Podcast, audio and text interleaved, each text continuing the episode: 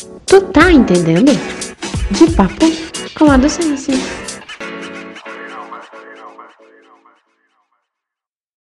Se você pensa que ser professora é dar aulas, se você pensa que ser professor é passar matéria e vencer conteúdo, se você pensa que nunca ouviu falar de didática ou pensa que didática é a disciplina que vai te ensinar a ensinar, se você nunca ouviu falar em pedagogia ou pensa que pedagogia é ensinar crianças, se você tem curiosidade e sabe que há mais coisas entre o ensinar e o aprender do que, do que sonha nossa avó filosofia, se você pensa que docência só há uma, esse espaço é para você. Eu sou a Janaína Lapuente. E eu sou a Simone Anadon. E nós somos as professoras do Instituto de Educação da Universidade Federal do Rio Grande e estamos aqui com o segundo episódio do podcast Tu tá entendendo? De papo com a docência. Em nosso segundo encontro, temos uma convidada para lá de especial. Ela é professora da Universidade Federal de Pelotas, a nossa querida UFPEL. Ela já foi alfabetizadora, professora da Rede Pública Municipal de Pelotas. Ela fez curso de magistério, ela é mulher, mãe do nosso fofíssimo Augusto e ela adora tribalistas e cozinha como ninguém. Aliás, faz uma banoffee que só ela. Ela é a professora, doutora Gilciane Caetano Porto, nossa querida Gil. Não tá entendendo? Êêê! Aliás, o Banoff podia, a gente podia estar aqui degustando uma Banoff para essa conversa, né, Jana? A Gil vai ficar nos devendo. Pois é, vai ter que sair uma banoffee com um cafezinho passado, né? E aí, Gil, como estás? Tudo bem? Pronta para fazer história aqui? Tudo jóia. Ai, gurias, muito legal essa ideia, né? Adorei esse convite, mais que especial, né? Reencontrar vocês aí nesse contexto que a gente está tão isolado, né? Estamos precisando de bater papo. Então, achei a iniciativa super legal, né? Curti muito o primeiro podcast, né? E remeteu, então, a nossa, nossas histórias, né? Que vocês contaram lá no, no início, que a gente foi colega, vocês foram as duas colegas e eu também fui colega de vocês as duas no curso de pedagogia, né? Quando ingressamos lá em 96. E, enfim, construímos para além da, da, da graduação juntas uma história juntas, né? Então, é uma satisfação muito grande estar com vocês aqui na tarde de hoje. Isso aí. Prazer te receber e a gente tem certeza que todo mundo que for escutar vai ter muito para aprender, né, Jana?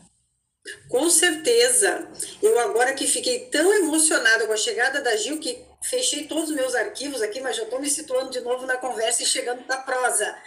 A Gil é muito mais que nossa colega, né, da, do curso de pedagogia, nossa amiga, e eu e a Gil temos uma parceria aí para além da docência. Eu considero ela assim como uma irmã, né, de coração, de alma, porque nos encontramos na pedagogia e também nos encontramos no campo da alfabetização. Então tem muitas histórias que nos unem e se cruzam, né, junto com a Simone também. E por isso ela foi escolhida a dedo, né, para estar no nosso segundo episódio Uh, tu tá entendendo? De papo com a docência. Então, Gil, começa contando pra gente aí, recuperando um pouco da tua história. Como é que tu te encontra primeiro? A gente, no primeiro podcast, a gente fez um pouco desse, dessa memória, assim, da nossa relação com a didática. A gente queria te escutar, né? Tu dissesse que conseguiu uh, identificar muitos pontos, né, semelhantes na tua história. Como é que bate para ti? Eu sei que tu também trabalha com disciplinas, né? A UFPEL tem uma, um outro, uma outra perspectiva na formação, mas tu trabalha com teoria e prática, né? Conta pra gente um pouco como é que é esse teu essa tua relação com a área da didática. Então, Gurias, eu, assim como a Janaína, né, fiz o magistério no, no Assis Brasil, né, no Instituto de Educação Assis Brasil, e eu uh, ingressei na década de 90, né, também, no curso de magistério. E eu sou daquele tempo do calendário rotativo, lembram disso, do governo, do governo, do governo Polares, né, do seu Polares, que era, na verdade, naquele contexto, uma grande contradição, né? Porque ele permitiu acesso, no meu caso ali, o acesso ao curso de magistério, que era uma coisa que eu sempre queria, né? Sempre quis ser professora. Nunca pensei em outra coisa para minha vida, sabe? Uh, muito em função, assim, eu acho que da história de, de mulher, da minha mãe, né? De ver no magistério, assim, um, um espaço legal para as mulheres na sociedade, né? De ter uma ideia aí de um trabalho com crianças, de ter uma, uma certa estabilidade, né? Toda essa preocupação, assim, com o meu futuro. Então, era uma, uma orientação meio de casa, assim, a coisa do magistério, né? E, e, era, era muito difícil entrar no magistério naquela época, né? Não sei se a Janaína lembra, mas tinha um, uma seleção pública, era, era requisitadíssimo. E quando chegou o momento de eu fazer essa seleção, aconteceu esse calendário rotativo. Então, eu consegui ingressar no calendário B, que, como eu disse, era uma contradição, porque a gente sofria na pele, como estudantes né, do curso de magistério, a precarização do trabalho, né? Das professoras, né? eu tive disciplinas que a mesma professora deu três disciplinas no curso, uh, e além dessa, dessa precarização, muitos professores contratados né? Falta de espaço físico adequado para as aulas, então era um processo bem interessante que nós, como estávamos formando professoras, discutíamos muito com as nossas professoras que eram de CPERS. Interessante isso, né? Então tinha essa vinculação, mas ao mesmo tempo a gente tinha essa possibilidade de ingressar, de fazer a formação que a gente queria fazer, né? Então foi um momento bastante contraditório, bastante tenso, difícil pelos calendários serem bastante diferenciados, né? Uh, eu me lembro que a gente tinha férias em setembro, por exemplo, então, para as famílias de classe popular como eu, não interferia nas férias, né? Porque a gente nunca viajava, então era muito tranquilo nesse sentido. Mas foi, foi assim. E naquele, naquele contexto né, de formação lá no Brasil, a gente tinha, quando entrava no curso, muito uh, dos fundamentos da educação. Então, a gente tinha também a, a psicologia da educação, a filosofia da educação, essas disciplinas como eu disse, muitas delas a mesma professora que dava, mas era uma professora que tinha uma pegada mais progressista, né? Então a gente tinha essa no curso todo essa relação ali de umas, de uma, de umas professoras de uma formação uh, mais tecnicista, eu diria, e as professoras, que eu acho que é interessante dizer isso, né, que eram egressas do curso de pedagogia da Faculdade de Educação, eram as que traziam mais essa discussão mais progressista, muito mais no campo freiriano, principalmente para as nossas aulas, especialmente história da educação, fundamentos da educação, né, que faziam essas relações. Então, a didática, nesse primeiro contato que eu tive assim na, no curso de magistério, eu via ela como uma possibilidade de aprender e ensinar. Não, não tinha como ser diferente pelo enfoque que era dado. Então, muito eu acho que a Janaína trouxe no primeiro podcast, né? Muita preocupação com a técnica, né? Muita preocupação com fazer material, com produzir material. Isso eu também acabava me achando, porque eu adorava fazer, gostava de fazer os, os flanelógrafos, o albuceriado, os materiais de contagem, que a gente precisava para matemática, uma caixa com mais de 100 materiais de contagem, que eram um monte de enfeitezinhos que a gente levava para a sala. Verdade. As crianças não queriam contar nada, elas queriam brincar com aquilo, né? Então, enfim, né, era, era, era, tinha essa, essa potência nessa questão aí da produção desses tipos de materiais, né?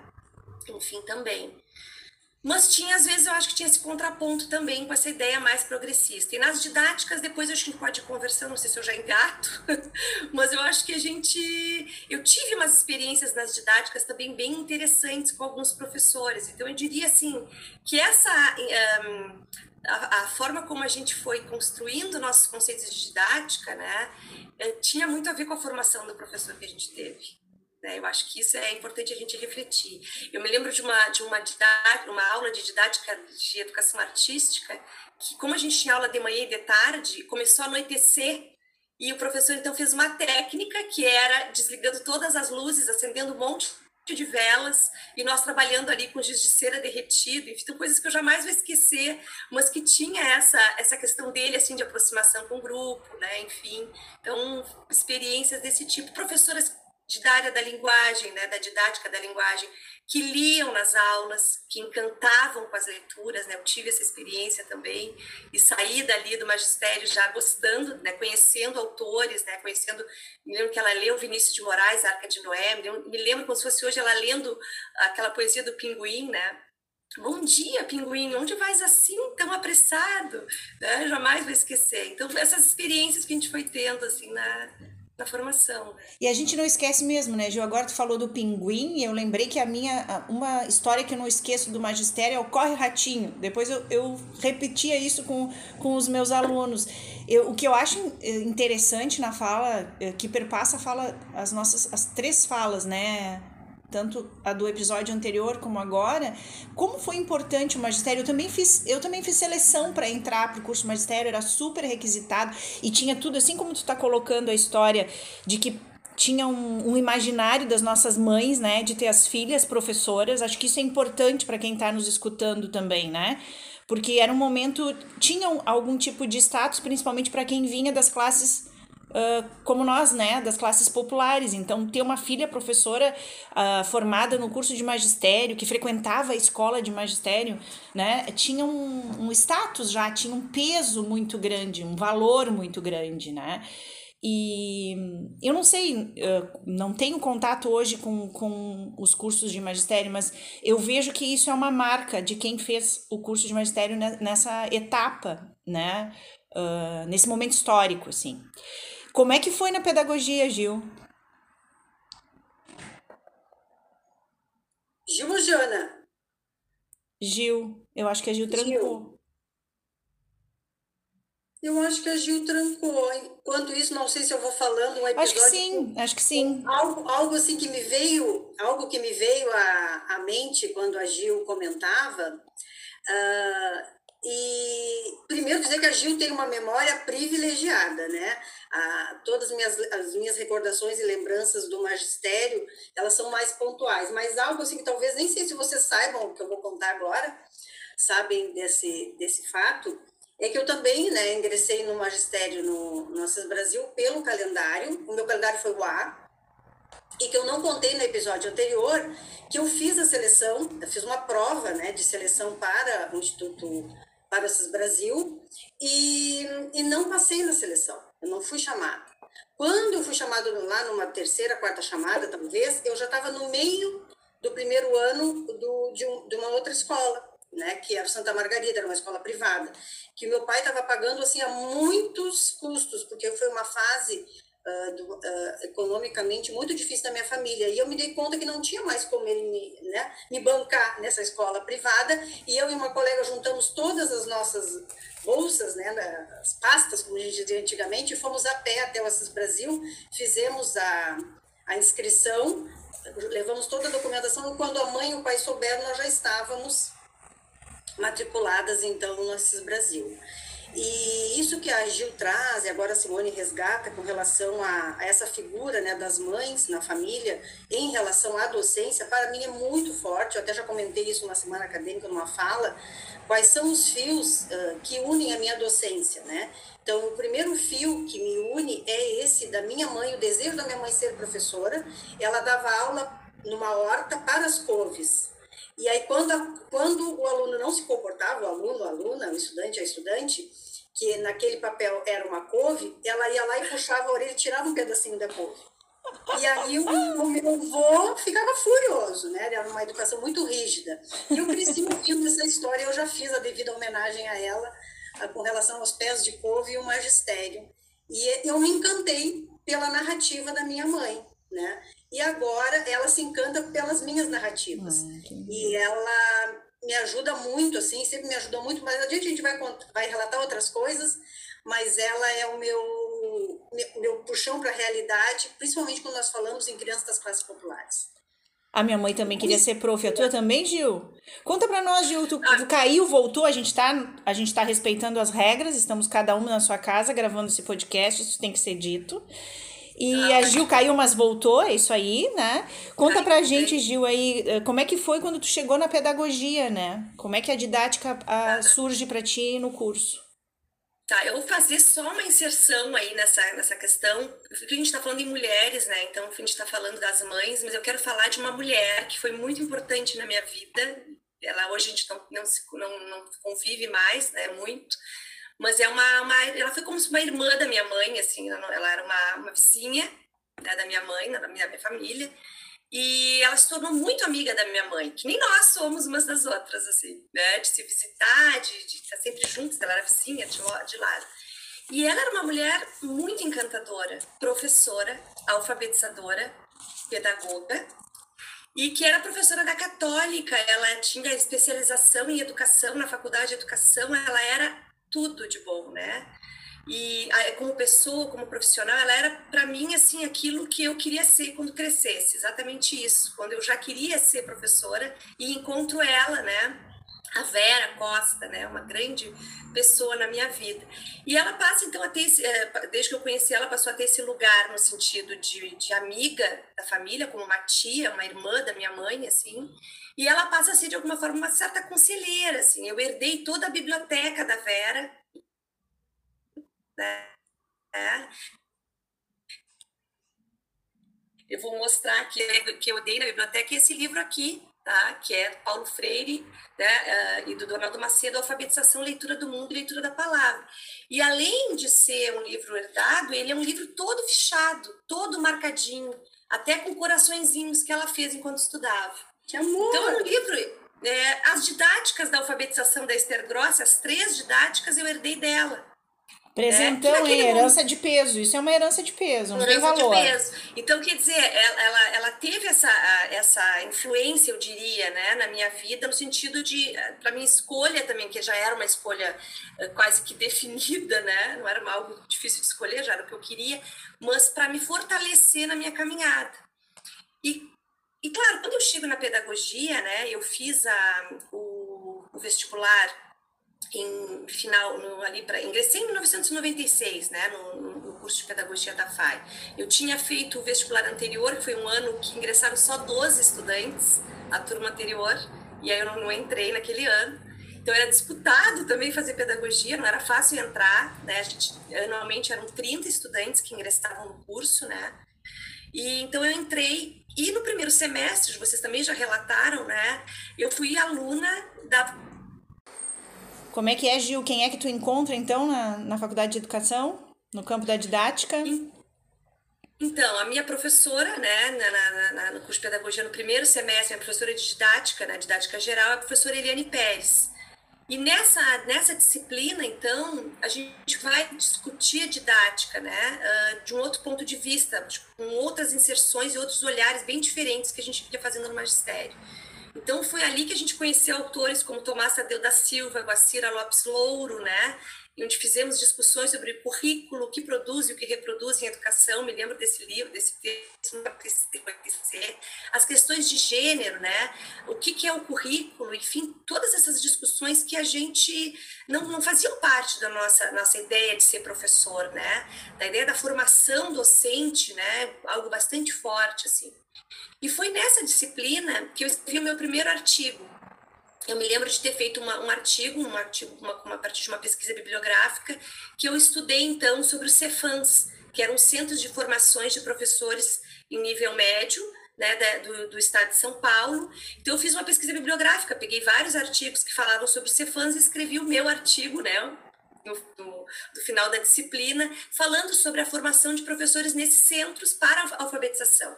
Então, na verdade, foi ali no primeiro semestre que eu já começo a demonstrar esse meu interesse pela área, né?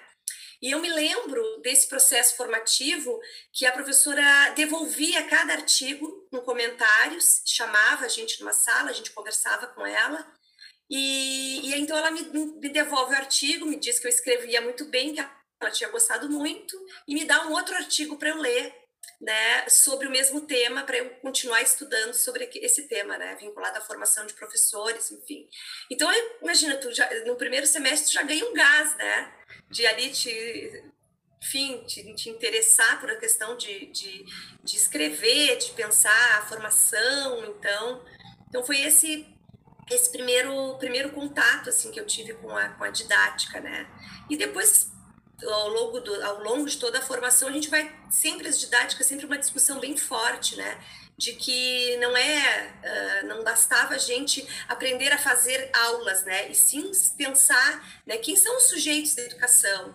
Qual é a realidade educacional, né? Que a gente tem ali naquela escola, naquela, naquela rede de ensino, né? O que, que a gente está vivendo no país, né? A questão da desigualdade social era algo muito forte também, né? Então a gente sempre pensava para quê, para quem, por que ensinar, né? Então isso era muito forte nessa questão de pensar, para a gente pensar um planejamento, não se, não se jamais se pensava em pensar um planejamento sem ter essas questões de fundo, né? Fortemente fortemente estabelecidas. Diferente do que a gente vinha no magistério, né? Porque no magistério a gente tinha aquela preocupação dos objetivos atitudinais, procedimentais, conceituais, aquela lista enorme de objetivos, né? E, e aqueles planos de aulas detalhadíssimos, às vezes com muitas páginas. Eu me lembro que os, os cadernos de planejamento ficavam altos, assim, de tanta coisa que a gente colava, de tanta coisa que a gente fazia. E ali a gente aprende uma outra forma de pensar um planejamento. O planejamento é um guia, né? O planejamento ali é uma, uma, uma forma de estruturar a tua forma de pensar, não existe um modelo certo, a gente vivia procurando o um modelo do planejamento. mas o que, que tu acha que é uma aula? Como é que pode organizar esse teu roteiro?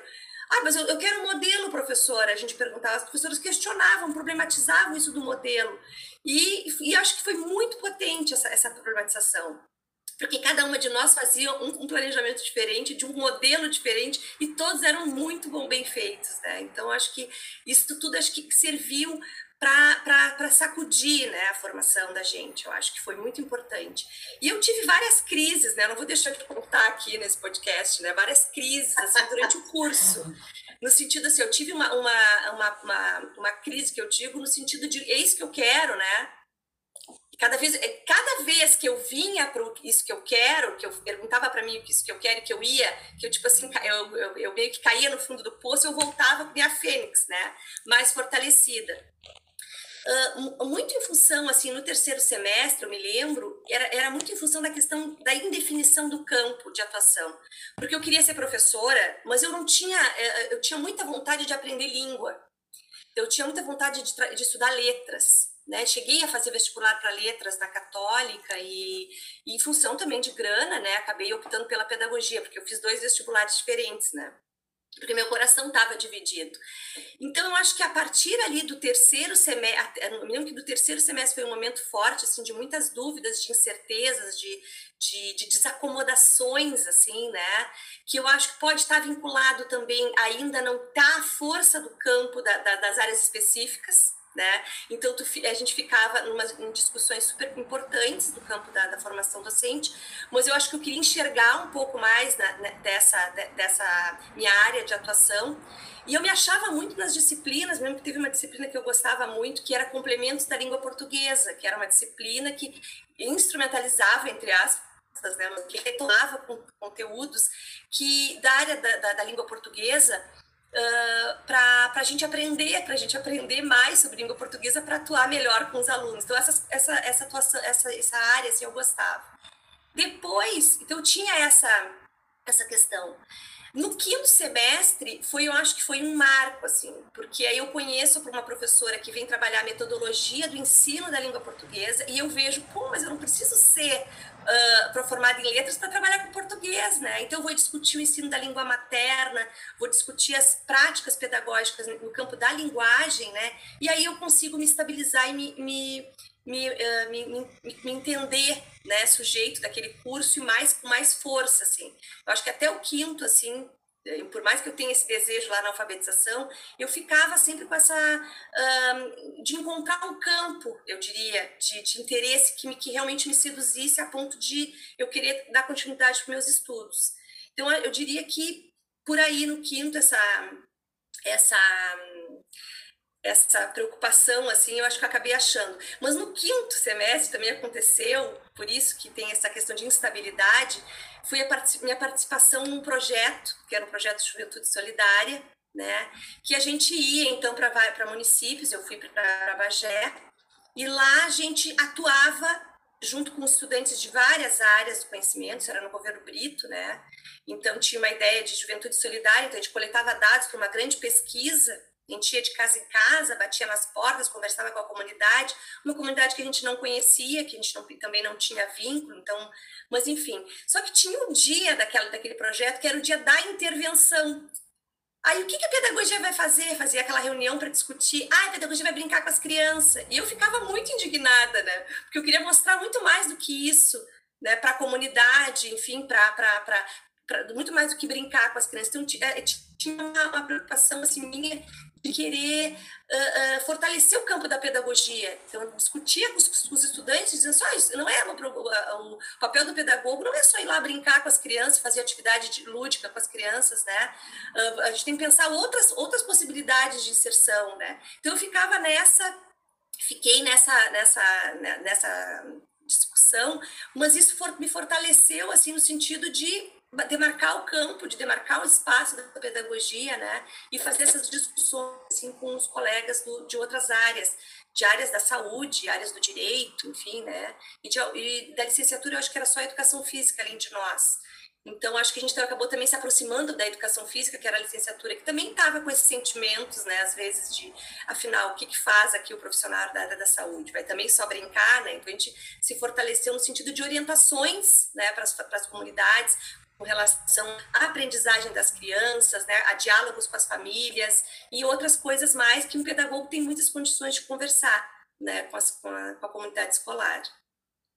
Gil, tu lembra que a gente teve que brigar para fazer parte desses programas? E acho que para quem está nos escutando, né, quem vai nos escutar, os nossos estudantes, Uh, a tua fala é muito importante, porque tem muita gente, né, Janaína, que está começando agora, né, que gente, o nosso público-alvo nesse primeiro momento são os, os estudantes que estão chegando na pedagogia, os que estão chegando no curso de letras ali, né, e é importante eles enxergarem isso, porque às vezes o, o, estudante nos enxerga na sala de aula como professor e parece que a gente já nasceu ali, né? Desconhece que a gente que a gente foi novinha também, né, gurias? Não vamos entrar nesse mérito, mas que a gente também teve crises existenciais adolescentes e, e, e então acho que é importante mostrar isso, né? O fortalecimento do campo uh, subjetivamente, no sentido subjetivo mesmo, assim, né? De como que a gente vai se convencendo aos poucos de que a gente está fazendo fazendo a, nossa escolha, a escolha, não gosto de dizer a escolha certa, né? Mas aquela que, uh, que cabe no que a gente quer para a vida da gente. Uh, Gil, mas e aí, a alfabetização, Jana? Como é que chega para vocês? Ah, e antes da gente falar um pouquinho sobre alfabetização, agora, quando a Gil falava um pouco dessa, né, dessa inserção dela nesse projeto, lembrei, né, também do nosso podcast anterior, que vale a pena quem ainda não, né, não, não conhece, ir atrás, acessar, nós vamos estar divulgando nas redes sociais. Tu tá entendendo? Tá entendendo? Tá entendendo. Porque a, o que que acontece? Essa crise de identidade, né, é, essa crise, ah, não digo existencial, mas ah, ela nos dá um belo de um sacode. Então, eu relatei no podcast anterior como é que foi essa experiência comigo, né? E importante trazer novamente essa discussão de como é que é construída então a nossa identidade docente e também que também se costura pelos diferentes espaços. Hum. Então nós três aqui eu tenho uma foto que me acompanha que é histórica, que é o nosso Centro Acadêmico de Pedagogia que eu não disse o nosso lema no podcast anterior. Ah, é verdade. Denuncia, né? denuncia, é, Que é ocupar, persistir e construir, que nunca e cá foi estamos. tão contemporâneo como precisa ser agora. É verdade, é, é verdade. Cá estamos. Tempos, né? Então, gente, nós fizemos assim, eu gosto de dizer que gente, nós fizemos história né, na, na Faculdade de Educação, UFPEL, naquele contexto, e é um convite também para que os estudantes uh, se movimentem, né, ocupem diferentes espaços. Nós temos, no nosso contexto, nós nos inserimos em diferentes projetos de forma muito voluntária. Eu, a Gil e uma outra colega dividimos uma bolsa de 100 reais essa é ótima. Eu acho, que é uma, eu acho que isso é uma dízima periódica, alguma coisa. É 33, ah. né? Acho que isso virou até lenda na faculdade de educação, né, Gurias? Essa história foi. É, eu lembro Marco. nós numa sala da FAI, lá no, na, no, segundo andar, numa mesa, fazendo uma prova escrita, e a banca, que eram dois professores, ao final da leitura, uh, primeiro disseram, para nos, nos parabenizar, a outra colega é a Adri, né? Acho que vale a pena comentar, Adriana Anadon. Uh, Adriana? De Leon, né? Leon. De Leon. E a nossa querida Adri. E aí eles leram as provas e disseram, nos parabenizaram e disseram que nós tínhamos um acúmulo das leituras e produções feitas até então no curso de pedagogia e que não era possível definir quem ficaria então com a bolsa e, nós, e aí topamos assim de forma muito democrática, né? Ah, conversamos e dividimos e atuamos de forma colaborativa. Essa é uma das, é uma das nossas marcas, né? Que ao longo dos podcasts nós vamos estar tratando. É tratar, é lidar com a ação docente de forma colaborativa. Então, eu fiz uma fala essa semana ah, na, de forma online, né? Das pessoas de São Lourenço, e eu disse então que eu disse então que a questão que nós precisamos seguir, mas não seguir sozinhos, seguir de forma colaborativa e junto com os pais. Mas voltando agora nessa costura, devolvendo então a bola aí para Gil, como é que a Gil então se aproxima? Eu já sei dessa história de trás para frente, de frente para trás. Ah, então vou contar. Vale a pena você saber. Como é que a Gil se aproxima da alfabetização? Então, assim, ó, uh, eu só quero comentar uma coisa que é, como a Janê falou em bolsa, né? Eu então, eu, quando comecei a fazer o curso de pedagogia, eu trabalhava no plano de saúde. Eu era secretária do plano de saúde. Eu lembro do tá? uniforme. De manhã. Eu dava tá? chiquetésimo em aula. Às vezes eu ia para aula de uniforme porque não dava tempo de trocar tá? E eu ia de uniforme, que era uma sainha assim, ficava bem arrumadinho. Bueno, aí eu, uh, naquele contexto, quando eu comecei a, me, a perceber, na verdade, que a, universidade, que a universidade ela era um mundo e que eu estava deixando de alguma forma de aproveitar aquele monte de coisa que tinha para viver, um monte de espaços que tinha, e era curso de extensão, e era formações e viagens e coisas que a gente podia fazer eu pensei, bom, se eu, se eu quero, que eu já tinha conhecido a Eliane Pérez, né? Já tinha tido aquele empurrão e já tinha naquele contexto desejado fazer mestrado e com ela, né? E eu pensei, bom, eu não posso ficar aqui atrás desse, desse balcão, né? Por mais que eu precise da grana, eu vou ter que sair à luta. E fiz a primeira coisa que eu fiz foi essa seleção que a Janaína contou e em seguida, em 98, por ali, eu fui então selecionada para ser monitora do curso de formação de professores em serviço. Eu, então, eu digo que fiz praticamente duas faculdades juntos, porque no terceiro semestre eu já estava trabalhando nesse programa de formação, que era de noite, e eu estudava de tarde. Então, eu acompanhava as áreas de fundamentos da educação, né, especialmente a área de filosofia, com o querido professor Lino. Eu era monitora dele. Mas palmas para o Lino, palmas para o Lino. Uh, Merece. Né? E li no hack, né? Isso. E, então, isso também foi bem importante. Mas a, a alfabetização, ela entra no currículo da pedagogia, na época, no quinto semestre, como campo de discussão ali da alfabetização. E a gente começava o semestre discutindo analfabetismo, um livro da Ana Maria Araújo Freire, Analfabetismo no Brasil, né? um livro que não leu precisa ler, um livro histórico, relata a história, como é que se constituiu esse, esse caos do analfabetismo, que, que é essa, essa chaga aí brasileira, né? Então ela vai narrar né, esse, esse, essa história nesse livro. E, e também a, a, Faculdade de Educação já tinha, a gente já vinha vivenciando, isso eu já estava no quinto semestre, a gente tinha toda essa discussão num campo mais construtivista, né, em, onde o professor sairia do centro do processo de aprendizagem e o, e o aluno seria esse centro. Só que eu perguntava assim para as professoras, né? Tá, mas a gente tá o construtivismo. O que, que veio antes do construtivismo, no sentido de como é que se ensinava a ler antes de pensar construtivistamente, né? Vamos dizer assim.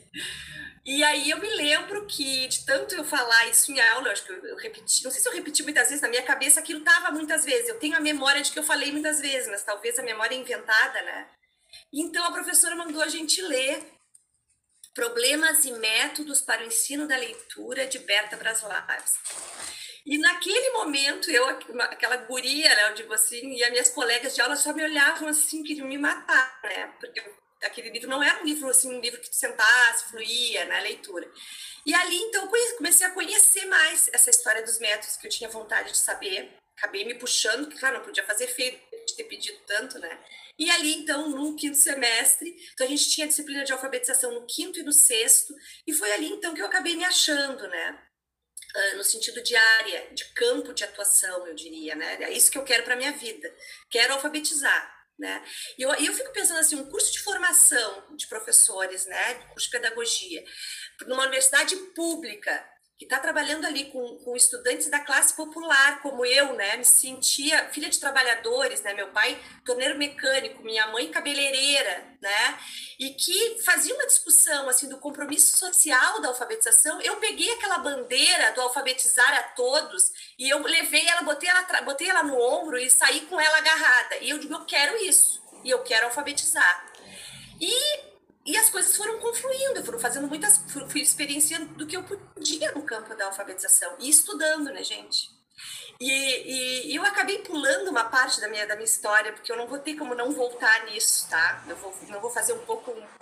Vai vir, mas eu acho que todo mundo, qualquer coisa, a gente faz um, uma história assim, mas é assim, ó.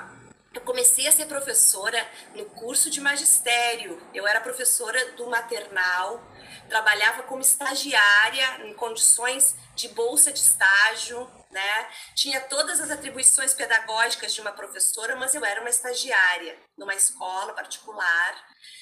Lá eu me tornei docente muito em parceria com uma outra colega que era muito show, né? Eu jamais vou esquecer, a gente ela ela era professora, ela, o desejo dela era fazer medicina ela trabalhava na escola e só estudava para os concursos para medicina.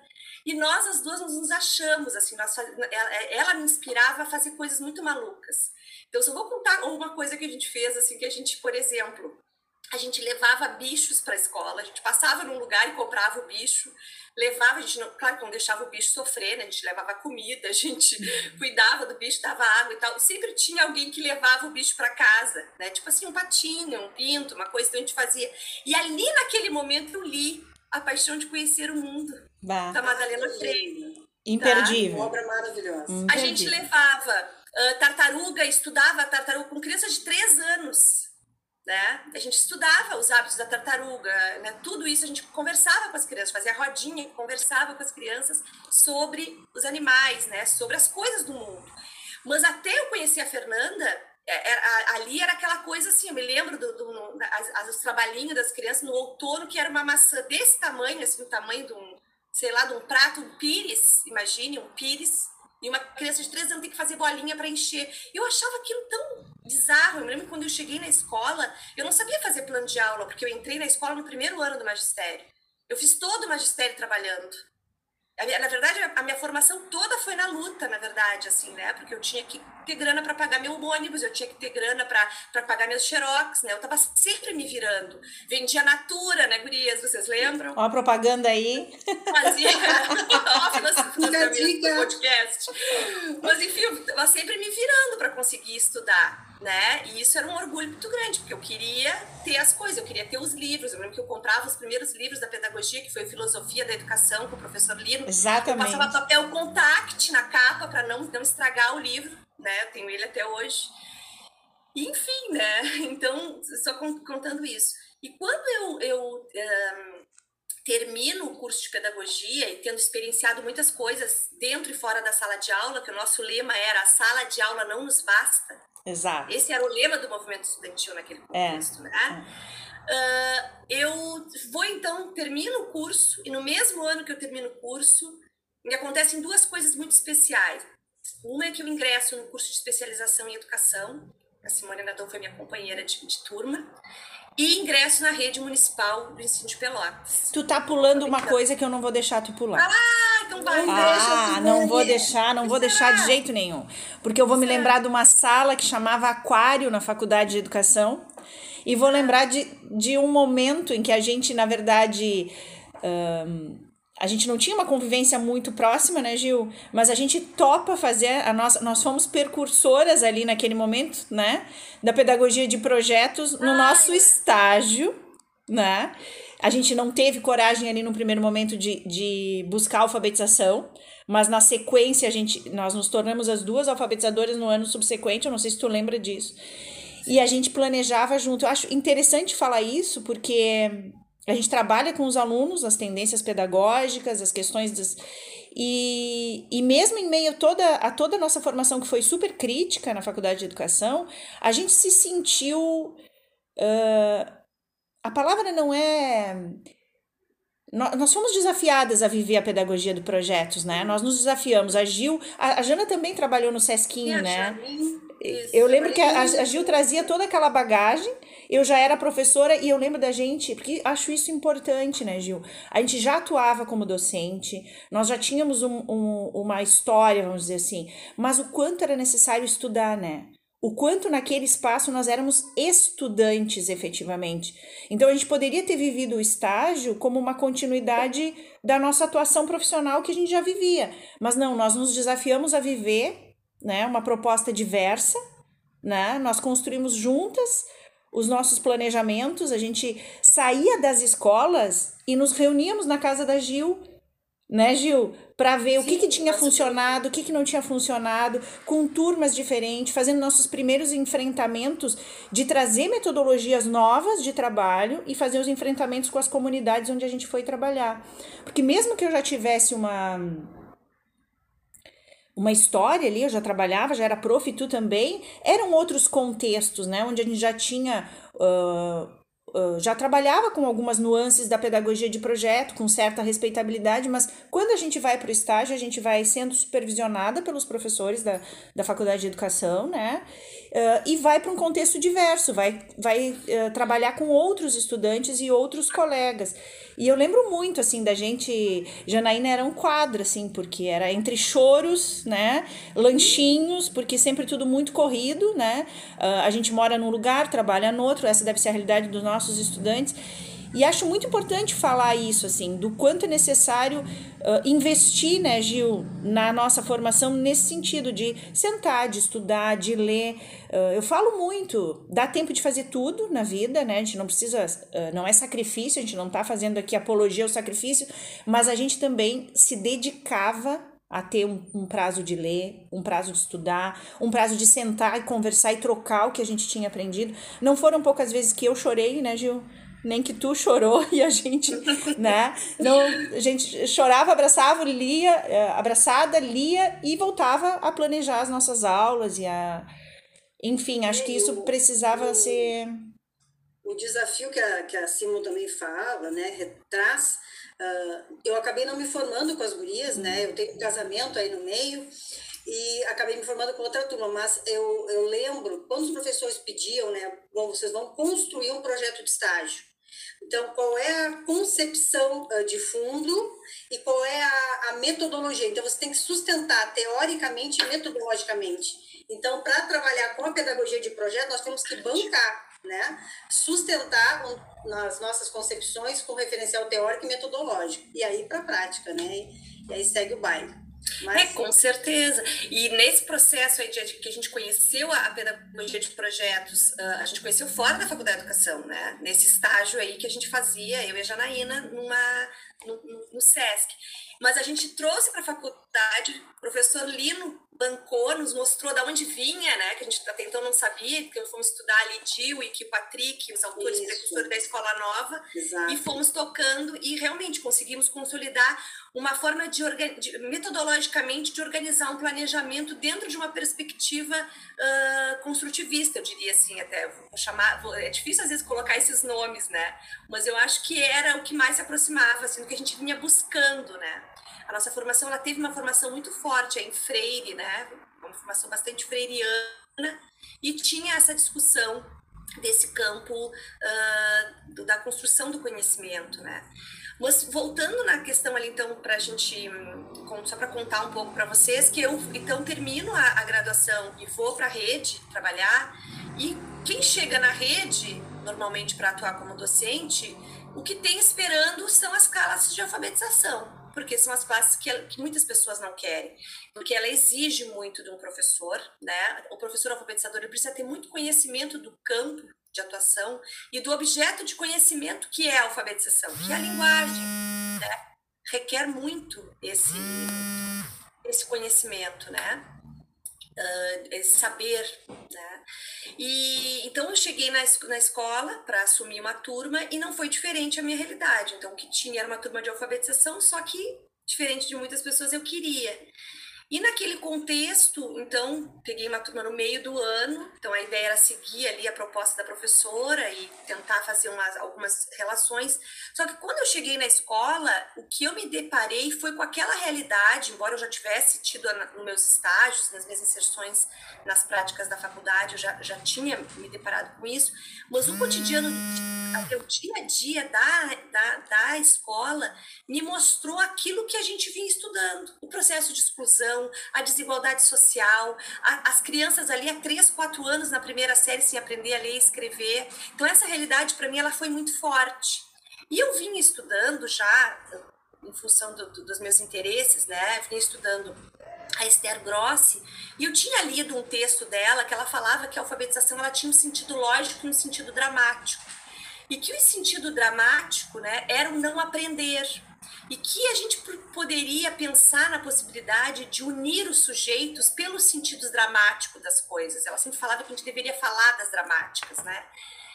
E então eu banquei na escola a proposta de montar uma turma só com os multirepetentes, juntando de todas as turmas da escola, juntar uma, fazer uma turma.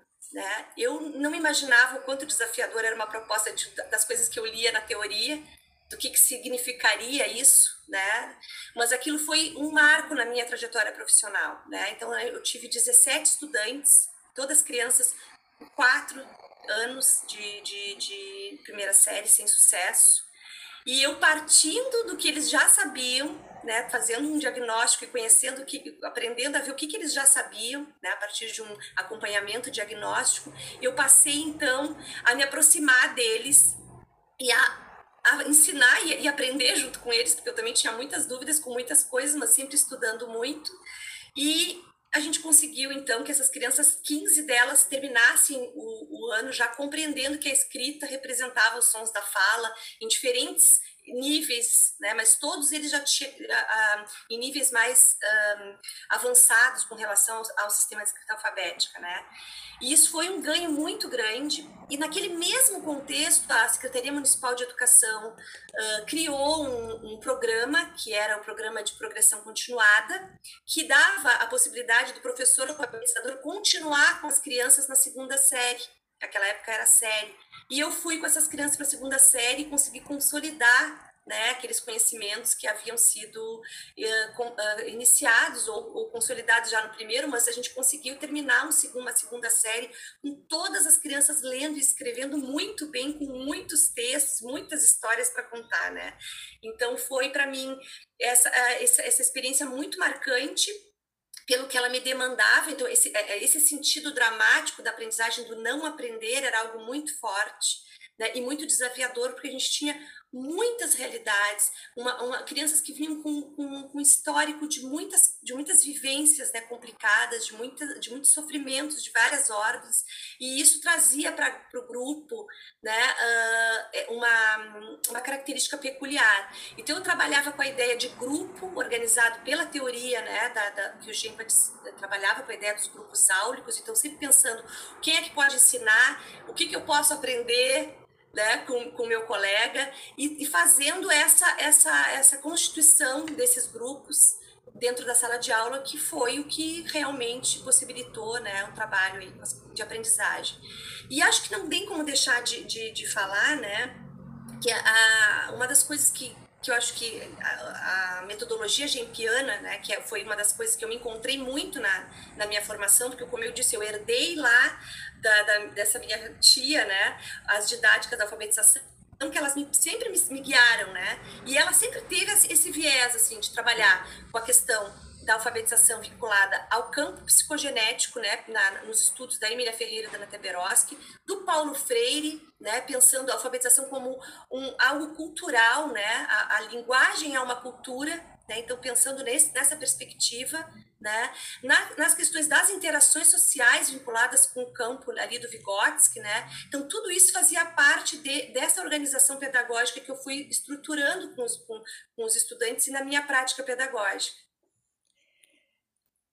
Show de bola, né? Acho que nós vamos ter que fazer um, um, tá, um tu tá entendendo só sobre alfabetização para a gente poder avançar nos conhecimentos aí do campo. Acho que os alunos iam curtir.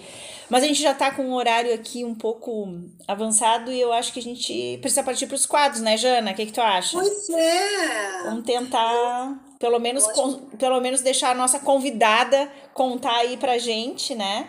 Isso. Com que letra eu vou? Então, esse é o quadro que a gente. Acho que ela já contou bastante causos aqui, mas se tiver algum aí uh, ainda, né, uh, que fale, uh, sei lá, pode ser do campo da alfabetização ou de agora, como prof da universidade. A gente nem consegue chegar nesse período, Não, né? Não, nem dá para chegar. Não, eu, eu selecionei, né, dois, para esse quadro aí, uma história, né, que é a história do Fernando.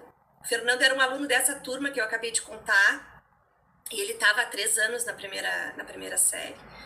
E uma das coisas que a gente aprendia na teoria é que as crianças, a gente precisa criar situações que elas escrevam espontaneamente. Só escrevendo espontaneamente é que elas conseguem, a gente consegue saber como é que elas estão escrevendo e que a gente consegue fazer uh, inser, uh, interações com ela que possibilitem ela avançar na, no sistema de escrita, né? Então eu estou numa interação com o Fernando e eu digo assim, ah, escreve do teu jeito, Fernando, escreve, tens que escrever. Se tu nunca quiser escrever, Fernando, a gente não vai conseguir avançar. E aí o Fernando me diz, professora, eu sempre escrevi do meu jeito e eu sempre rodo. Oh! eu, aí eu disse para ele, não, Fernando, Palmas mas Fernando. vai ser diferente. É. Fernando! Aí o Fernando conseguiu ter confiança, né? Que legal, então, Gil. Foi uma história que nunca mais vou esquecer. Que legal. Certeza. Jana, tu tem alguma sobre com que letra eu vou?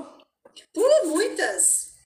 Uh, eu tenho uma que é assim, para mim é, é muito marcante, né, na, na minha trajetória, mas eu não sei se a gente também não deixa para outro programa. Bom, com que letra eu vou? Uh, lembrando, assim, muito do contexto, principalmente do magistério, algo que ficou muito recorrente, assim, na fala das professoras era que uh, as professoras, as docentes, principalmente aquelas que, tá, né, que lidavam muito com as crianças menores, precisavam tratar bem as famílias, mas com um certo afastamento.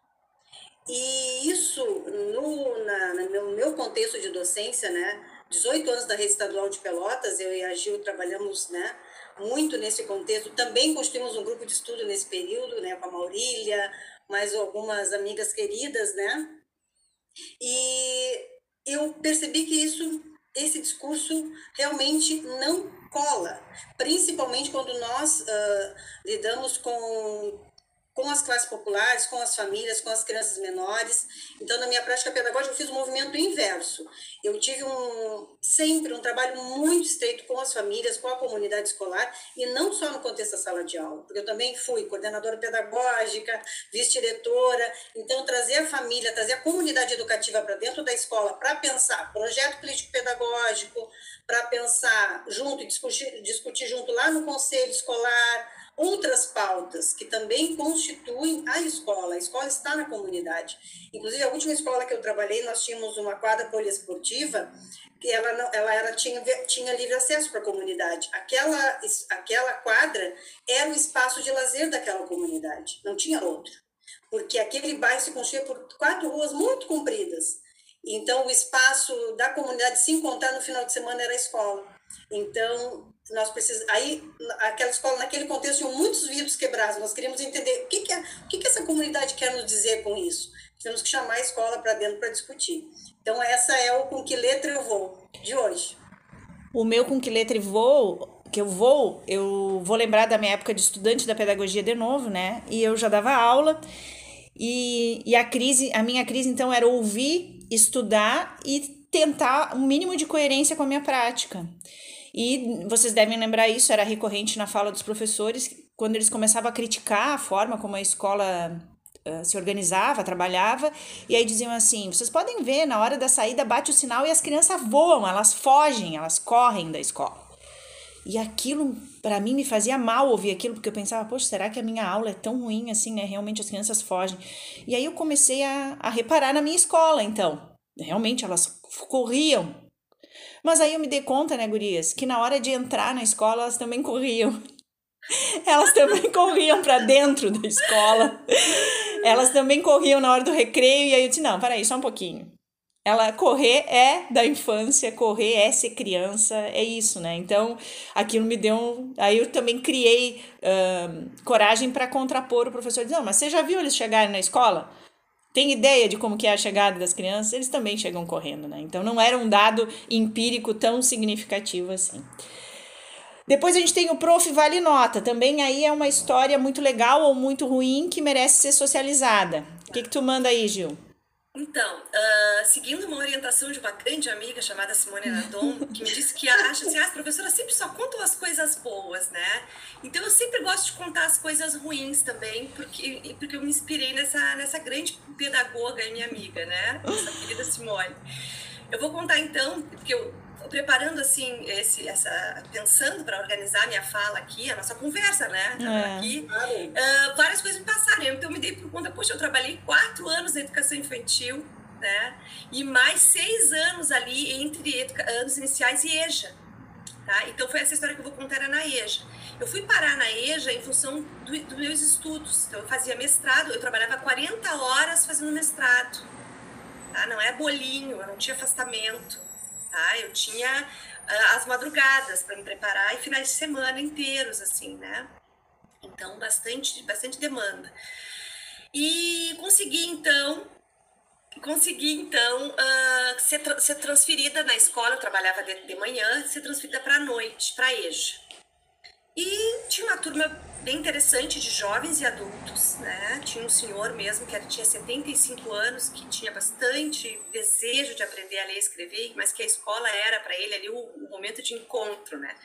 Mas o que eu quero contar é com relação também a uma, a uma, uma fala, né? Que a Esther Grossi uh, costumava dizer, né? Tem nos escritos dela, que não é o aluno que se evade, né? Não é o aluno que se evade, é a escola que cria condições para que esse aluno se evada, se evadir, né? Que é o que também a Emília Ferreira chama no livro Psicogênese da Língua Escrita de expulsão encoberta. Então eu quero contar uma, uma, uma coisa que aconteceu comigo, que eu tinha um aluno da EJA que eu era, ah, imagina isso há muitos anos atrás, né?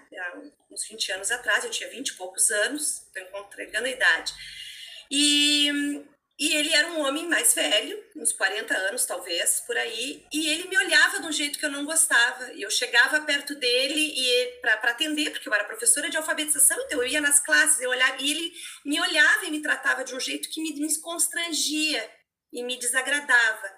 E eu passei a nunca mais chegar perto dele para nada, a não perguntar mais nada para ele, porque perguntar para ele, por exemplo, se estava bem, se ele tinha conseguido fazer o tema, ou se, enfim, era, uma, era criar um vínculo e eu passei, então, a não a, a, a procurar evitar, né? E esse aluno se evadiu, nunca mais apareceu na escola depois de um tempo, né? Então, essa reflexão, ela é profunda. Eu pensava quando preparava, falo ou não falo? Porque isso não é uma coisa boa de dizer, ah, eu consegui, né? Óbvio que não. Isso foi muito difícil. E eu só fui me dar por conta disso quando eu estudei esse texto que eu estou me referindo, que é um texto da, da da Esther Grossi, né, que ela fala sobre essa, essa forma, né, como a escola vai constituindo, né, uh, essa, vai criando a sua narrativa sobre as evasões escolares, né. Então, só para dizer aí que a gente também tem que se dar por conta no exercício da docência desses tipos de pegadas que a gente tem com os estudantes, né, para se a gente quer realmente ter todos em sala de aula, né. Interessante, bem legal, Gil, bem legal bem mesmo. Legal. Eu acho que é importante a gente perceber que, que existem limites, né, no trabalho da gente e no que a gente consegue fazer também, né? Acho que é isso mesmo. Jana, tu tem hoje o Prof. Vale Nota? Sim, nem, nem como para você. tinha preparado uma, mas agora lembrei de outra, assim, sensacional. Eu estou lá numa reunião na Associação Sul-Rio Grandense de Professores, no centro de Pelotas, numa reunião chamada pela Quinta Coordenadoria de Educação, naquele contexto eu era coordenadora pedagógica, vice-diretora, estava substituindo a direção, né, a pedido dela. E aí fizeram uma chamada para um evento em Porto Alegre que teria, né, teria financiamento, vamos dizer assim, teria né, uma, uma previsão de recursos para os professores do Estado. Não sabia ninguém que tinha sido indicado da minha escola. A professora Ciara também foi professora né, da, da Faculdade de Educação. Palma para a Ciara. Palma, Ciara! Fizemos até alguns cursos com a Ciara né, no campo da alfabetização. E a Ciara chama os representantes das escolas no final da reunião me chamou e me disse assim, uh, Janaína, tu conhece alguma professora, tem alguma professora da tua escola disposta, dedicada, empenhada, assim, uma professora maravilhosa, eu precisava, precisaria ser uma pessoa, eu disse, claro, com certeza, e ela quem? Eu disse, estás falando com ela. a gente tem que se bancar, gente. A gente tem que valorizar o nosso passe. Adorei. Aí, Bom, adorei também. E aí eu fui pela primeira vez fazer uma formação em Porto Alegre, a minha primeira saída pós-maternidade. Que legal. deixei o meu filho com três anos, né? Super amparado aí, com pai, vó, tio, papagaio. E fui cinco dias em Porto Alegre, que nós economizamos todas as migalhas uh, ah, para no último dia almoçar no melhor restaurante da PUC de Porto Alegre. Ah, então nós almoçamos, às vezes nós todo mundo merece. Levamos uma banana, assim, uma frutinha na mochila. Então, é algo memorável, assim, mas eu lembro, foi muito comemorado na escola essa história, ah, que eu tive que valorizar o meu passe, né? Tá certo. Foi o curso do GEMPA que tu foi fazer, né? Muito legal. Eu, fui, eu fiz um anterior ao GEMPA, que essa também é uma história. Talvez a gente tenha que fazer um outro podcast né, sobre essa Claro que sim. É, essa é uma outra história. Uh, como é que eu faço algumas formações uh, do governo do estado, né? Uh, durante minha trajetória como alfabetizadora, a proposta de Empiana foi uma que foi assim marcou minha história também. Essa formação era uma, era uma formação lá da PUC mesmo. Era mais na área da linguística. Eu tinha anotado aqui uma para contar, mas eu acho que a gente vai se estender muito, né? Já estamos aqui com uma hora. Eu vou pular direto pro é para copiar tá? E vou começar comigo então, tá? A minha dica de hoje não podia deixar de ser, fui até motivo de discriminação na universidade quando eu trabalhei esse livro com os estudantes, mas eu com muito orgulho, e a Gil vai amar eu dizer isso. O livro que eu vou indicar é literatura infantil também, tá? Que é a fada que tinha ideias da Fernanda Lopes de Almeida. Toma! Ninguém sabe, mas esse livro eu conheci quando eu era aluna da quarta série, né? Uh, do ensino fundamental e foi a história da Clara Luz, que é uma fada que não quer aprender a ser fada pelo livro das fadas e ela subverte todo o reino das fadas, né? Uh, para fazer do jeito dela. E eu acho que de alguma forma isso me marcou tanto que eu acabei levando a minha vida adiante meio clara à luz, né? De nunca não é seguir as uh, cumprir regras ou deixar de fazer o que é dever, mas sempre tentar construir sobre um outro prisma, de uma outra forma, buscando né, formas diferentes de ver, alternativas, avançar sempre buscando fazer uh, do meu jeito, junto com as parcerias, né? Acho que isso é algo que ficou bem forte aqui no nosso podcast, né? Nesse episódio.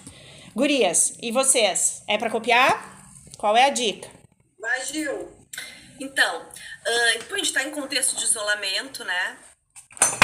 E, e eu, eu tenho um filho de seis anos e a gente lê muito aqui em casa, né? Eu já tenho esse hábito de leitura e leio muito com ele, para ele, né? E ele também lê muitas coisas sozinhos, né? E, mas tem dois livros, eu vou falar de dois livros, porque eu acho que eles se complementam sobre uh, questões assim, bem contemporâneas, né? Então eu tenho pensado muito como mãe, assim, que a gente precisa trazer, trazer as questões cotidianas, né, do que está acontecendo no mundo para conversar com as crianças de uma forma e pegando o link com a literatura, né? Então são dois livros, tá? Um deles é Barco de Histórias, e aqui uma Maquiar o autor da Companhia das Letrinhas, né? E esse livro, ele é, ele é feito a partir de uma, de uma imagem, ele parte de, a história parte de uma imagem, que é uma imagem de uma criança refugiada síria, que aparece na todas as mídias, eh, morta dentro de um barco, né? Então aqui eles vão contar toda essa história dos refugiados, né? Eh, e, e do que que eles têm, o que que é a vida desse refugiado, né? Bárbaro. Então é uma história muito linda. Baita vale dica. muito a pena. E a gente consegue então estabelecer essa relação.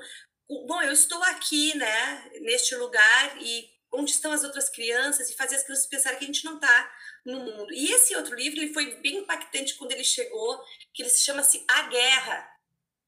E é José Letria, André Letria, né, da coleção da Cigarra, é um livro de um autor português que também vai trazer as imagens deles são bem fortes. Eu vou mostrar aqui para vocês uma imagem, mas imagens, ó, de guerras, né? E o meu filho de seis anos, né, quando viu essa imagem aqui que eu quero mostrar, um monte de aviões, ele disse, ele, e essa daqui ele falou, e de uma que é um monte de aviões, ele disse, isso é da Segunda Guerra?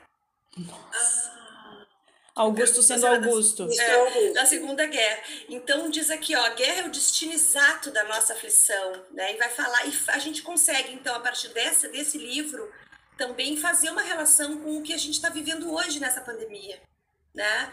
Que eu acho que muitas vezes a gente não quer falar na escola, não quer falar nos espaços que, que, do que a gente está vivendo, né? Eu vejo muitas vezes quando eu pergunto, tá, mas a gente não vai fazer um planejamento aí para problematizar com as crianças essa tudo esse caos que a gente está vivendo, né? A causa disso, enfim, e, e, o sentimento coletivo é de que ah, as crianças já estão vivendo essa tristeza, né? Mas eu acho que é importante a gente fazer esses links a partir da literatura, quando possível, e esse livro para nós aqui ele foi bem importante. Então são duas dicas aí que eu, que eu acho que são bem legais.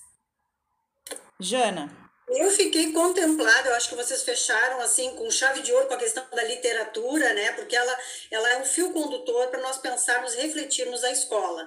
E, gente, o maior, maior barato para quem está nos ouvindo, mas não está nos vendo, quando a Gil diz, vocês estão vendo, é que nós estamos num estúdio bem caseiro, cada um na sua casa, mas de repente nós podemos pensar numa ideia de um making off para vocês conhecerem os nossos bastidores. Verdade, Legal. muito bem. Gurias, eu queria agradecer Janaína e eu, né, agradecer a, a Gil, agradecer muito. Uh, a, a Jana começou dizendo que ela, a Gil é uma irmã. Para mim, eu não preciso nem dizer, porque ela é minha comadre. Ela me deu uma das coisas mais importantes aí da minha vida, que é o, o nosso Augusto, né? E acho que para qualquer um dos nossos estudantes vai ficar uma marca muito muito bonita, né, do que esse trio construiu, assim, né? Quer dizer, a gente não se faz professora sozinha. Uh, esse período da universidade é muito importante para construir essas relações, né?